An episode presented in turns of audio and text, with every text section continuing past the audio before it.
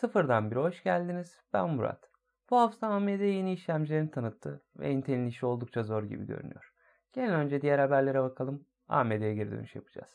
Apple Kanadalı bir geri dönüşüm şirketini geri dönüşüme gönderilen 100 bin adet cihazı sattığı gerekçesiyle dava ediyor. Apple 2015'ten 2017'ye kadar 500 bin civarı cihazı Jeep Kanada'ya göndermiş. Ve 2018'de yaptıkları bir araştırmaya göre bu cihazların %18'ine denk gelen 100 bin civarı cihazın internete bağlantısını sürdüğü ortaya çıkınca şirkete karşı dava açtılar. Jeep Canada bu dönem içerisinde Quantum Life Cycle Partners çatısı altına katıldı. Firma tarafından yapılan açıklamada bu satışların 3 eski çalışan tarafından şirketten gizli olarak yapıldı ve bu 3 çalışanı satın almadan önce işten ayrılıkları açıklandı. Bloomberg tarafından fark edilen bir Apple e-ticaret sayfası değişikliği, üçüncü parti hoparlör ve kulaklıkların satıştan kaldırıldığı yönünde. Bloomberg'te yapılan yorum, bu değişikliğin sebebi Apple'ın yeni kulaklıkları ve HomePod'un yeni versiyonu satışı esnasında en azından kendi pazar alanlarında rakiplerinin olmaması için olduğu yönünde. Dijital güvenlik firması Ironpeak, Apple T2 güvenlik çipinde bir açık bulunduğunu ve bunun pek çok Apple modelini etkilediğini duyurdu. Duyuruya göre açık hackerlara root seviyesine kadar ulaşma izni veriyor. Diğer yandan bu açık sadece fiziksel olarak bilgisayarlara ulaşma şansı olanlar tarafından kullanılabiliyor. Yani internet üzerinden bu açık aracılığıyla saldırı yapılamıyor. Apple 13 Eylül tarihinde bir tanıtım yapacağını duyurdu. Şu anki söylentilere göre bu tanıtımda iPhone 12, yeni kulaklıklar ve HomePod tanıtımı yapılacak. Son dönemde belki de en çok konuşulan oyunlardan olan Microsoft Flight Simulator için VR testlerinin başlayacağı duyuruldu. Asabo, Flight Simulator'ı geliştiren ekip tarafından yapılan açıklama ile VR beta testleri için kayıtların başladığı duyuruldu. Bu arada beta'ya katılmak için ön gereksinimlerden biri Windows Mixed Reality Headset ki bu kategorideki cihazlar listesi esasında çok geniş değil. Tabi bu şart beta'nın bu seviyesi için bulunan bir şart. Daha sonradan diğer VR cihazlar için açılması bekleniyor. Amerika Birleşik Devletleri Çalışma Bakanlığı'nın Amerikalı teknoloji devi Microsoft'a siyahi çalışanların sayısının arttırılması taahhüdüyle ilgili soruşturma açtığı bildirildi. Microsoft'tan yapılan blog paylaşımında Çalışma Bakanlığı'nın şirket hakkında siyahi çalışan ve yönetici sayısını arttırmaya yönelik taahhüdüyle ilgili soruşturma başlatıldığı belirtildi. Paylaşıma göre bakanlıktan geçen hafta gönderilen yazıda şirketin Haziran'da siyahi ve Afro-Amerikan yöneticileriyle kıdemli liderlerin sayısının 2025'e kadar ilk katına çıkartılacağına dair taahhüdün hakkında planların açıklanması istendi. Sony PlayStation 5'in iç yapısını gösterdi ve sunumda PlayStation 5 ile ilgili ilginç ayrıntılar ortaya çıktı. Bu ayrıntılardan ilki yanlarda bulunan iki panelin çıkmasıyla ortaya çıkan toz yakalama sistemi. Evet artık PlayStation tozunun büyük kısmını konsolun tamamen açmadan temizlenebiliyor. Diğer bir ayrıntı ise 120 mm'lik bir fan bulunuyor. Bir başka ayrıntı ise ek saklama alanı için ayrılmış M.2 PCI Express 4.0 bağlantı kolay bir şekilde ulaşılabilir durumda. Bu ayrıntılar PlayStation 5'in genişlemesi ve bakımının daha kolay hale gelmesi için Sony'nin biraz çalıştığını gösterir gibi. Son ayrıntı ise işlemcinin sıvı metalle soğutulduğu ortaya çıktı. Intel, Arizona'da bulunan Fab 42 adlı üretim biriminin 10 nanometre üretimine başladığını duyurdu. Bu duyuru her ne kadar birkaç sene geç kalmış olsa da yapılan açıklamada bulunan bir not oldukça önemli gibi. Bu not ise tesisin gerekli anlarda kolaylıkla farklı bir üretim mimarisine dönüştürülebileceği ile ilgili. Bu ne kadar gerçekçi bir bilgi ya da ne kadar yatırımcıları tarafından kabul edilen bir bilgi emin değilim. Ama Intel'in işinin oldukça zor olduğunu söyleyebilirim. Antivirüs programları geliştiren McAfee'nin kurucusu John McAfee, İspanya'da Amerika'ya teslim edilmek üzere tutuklandı. Tutuklanmanın sebebi ise McAfee'nin 4 yıldır vergi ödememesi olduğu bildirildi. Eğer hakkında dava açılırsa ve mahkum edilirse mahkumiyetinin 30 yıl bulabileceği söyleniyor. Bunlara ek olarak dava sonucunda herhangi bir şirkette yönetici konumuna atanmasının da yasaklanması durumu ortaya çıkabilir.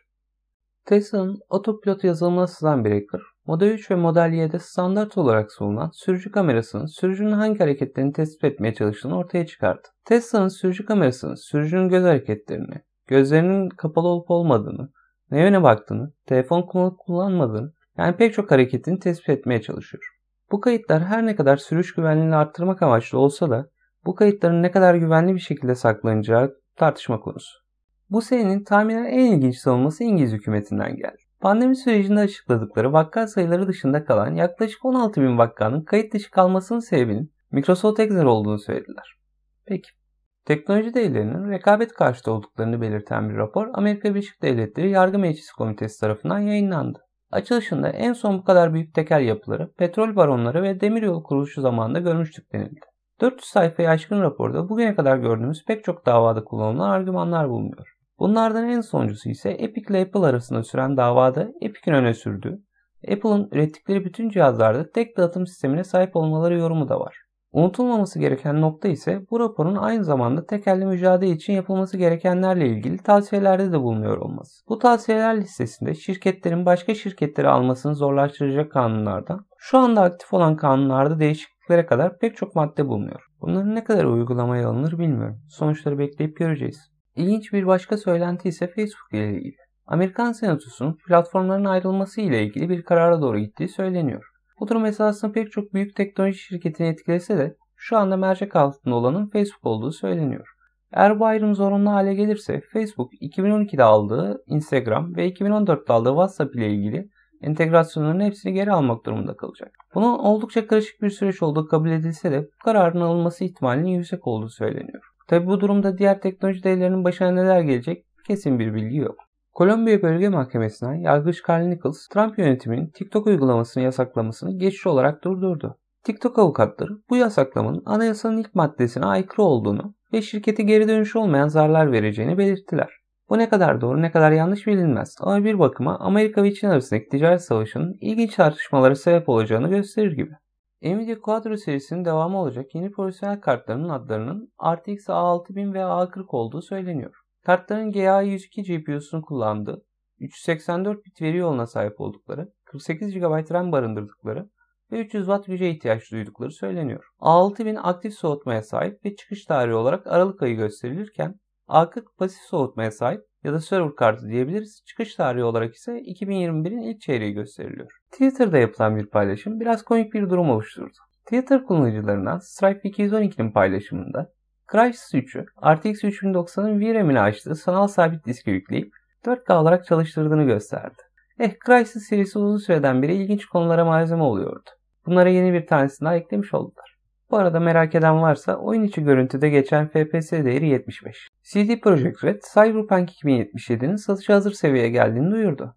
8 sene önce hakkında ilk duyuruyu aldığımız oyun yaklaşık 1,5 ay gibi bir süre içerisinde satışa çıkacak. Oyun hakkında çok bir şey söyleme gerek yok gibime geliyor ama sistem gereksinimleri minimum olarak i5 3570K ya da FX 8310 işlemci, 8 GB RAM, GTX 780 veya RX 470 ekran kartı ve 70 GB depolama alanı isteyen oyun için SSD tavsiye ediliyor. Bu arada oyun Türkçe altyazı desteği sunuyor. Biraz eski oyuncuları meraklandıracak bir haber. Baldur's Gate 3 erken erişime açıldı. Oyun erken erişim fiyatı 249 lira. İzometrik görüş açısına sahip oyun, temel gereksinimleri olarak Cyberpunk 2077'den sadece depolama alanı olarak farklı, depolama alanı olarak 150 GB istiyor.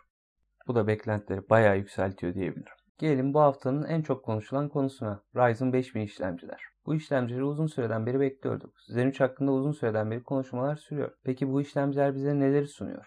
Gelin bir bakalım. İlk başta serinin en üst seviyesi Ryzen 9 59050X 16 çekirdek, 32 işlemci, 4.9 GHz boost, 72 MB cache bellek, 105 Watt TDP, 799 dolar fiyat. Eğer benchmarklar doğruysa Intel'in işi oldukça zor. Çünkü bugüne kadar her ne kadar oyunlarda önde olsalar da bu sefer cidden geriye düşmüş durumdalar. SBC CSGO benchmarkı özellikle o gözüme çarptı. 10900K'ya karşılık 5900X yaklaşık olarak %19 fark açmış durumda. Intel CSGO'da her zaman öndeydi ve e, bu ciddi bir fark. Peki bu fark açan işlemci hangisi? Esasında amiral gemisi değil. Ryzen 9 5900X.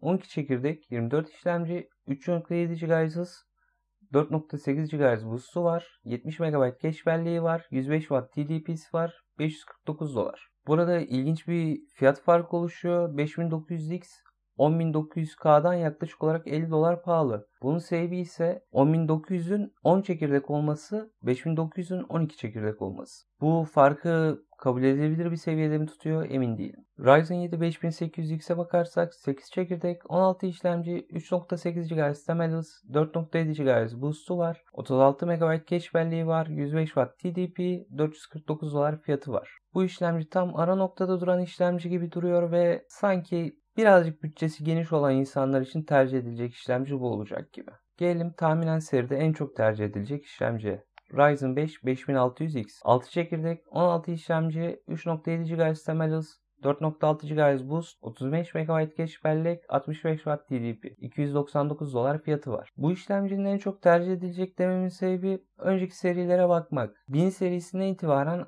600'ler her zaman en çok tercih edilen serilerdi. Ama şimdi farklı bir durum daha oluştu. Kendi soğutucusuyla gelen en yüksek seviye işlemci bu olacak. Bunun üstündeki 5800'ler, 5900'ler bunların hepsi tamamen sadece işlemci olarak geliyorlar soğutma sistemleri yok. Açıkçası şöyle bir şey de var. 105 Watt TDP'ye sahip olan bir işlemciyi soğutmak için stok soğutucu pek tercih edilen bir yöntem değil. Yani genelde alanlar ek soğutma sistemleri alıyorlar. Satın almayı etkileyecek mi emin değilim. Zenüş mimarisine geçişteki en büyük değişiklik çekirdek kümeleri ve keş belleklerle ilgili oldu. Daha önceki mimaride her 4 çekirdek bir küme sayılıyordu ve bu küme için 16 MB'lik keş bellek vardı. Şimdi bu sayı 8 çekirdeğe çıktı ve 32 MB cache bellek sağlandı. Bunun sağladığı değişiklik ise esasında iletişim arasındaki hız farkı. Bunu şöyle düşünebilirsiniz.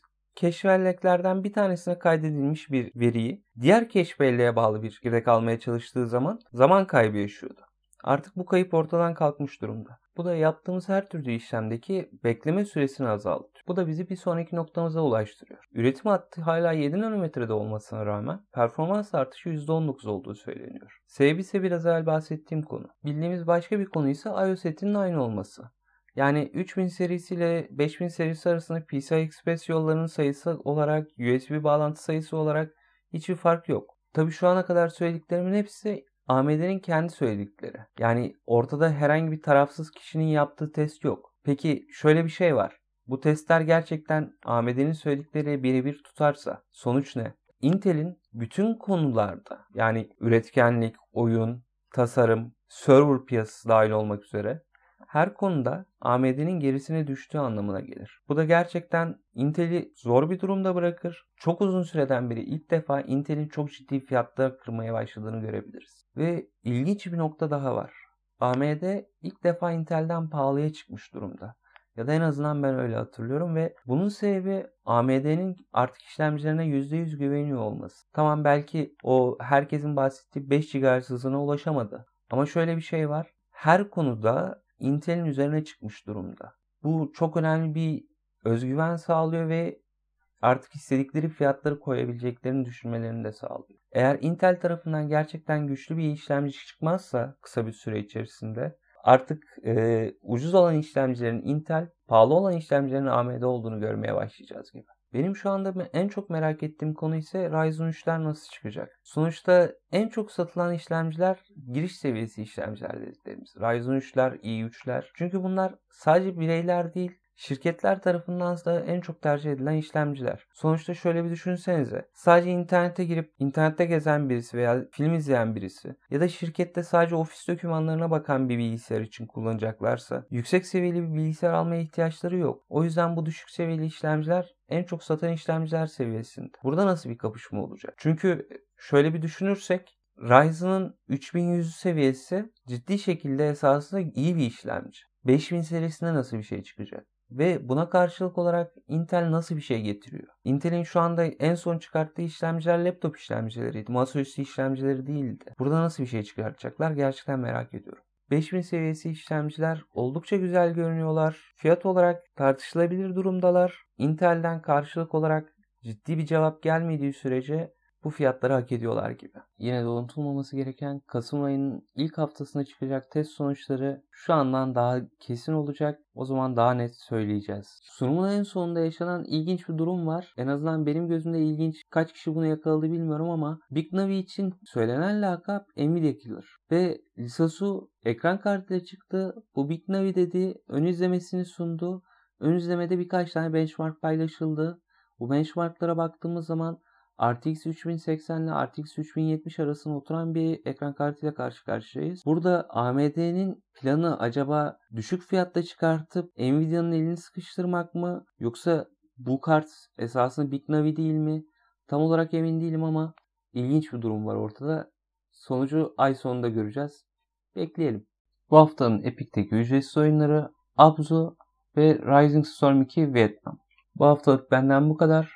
Önümüzdeki hafta buluşmak üzere. Kendinize iyi bakın.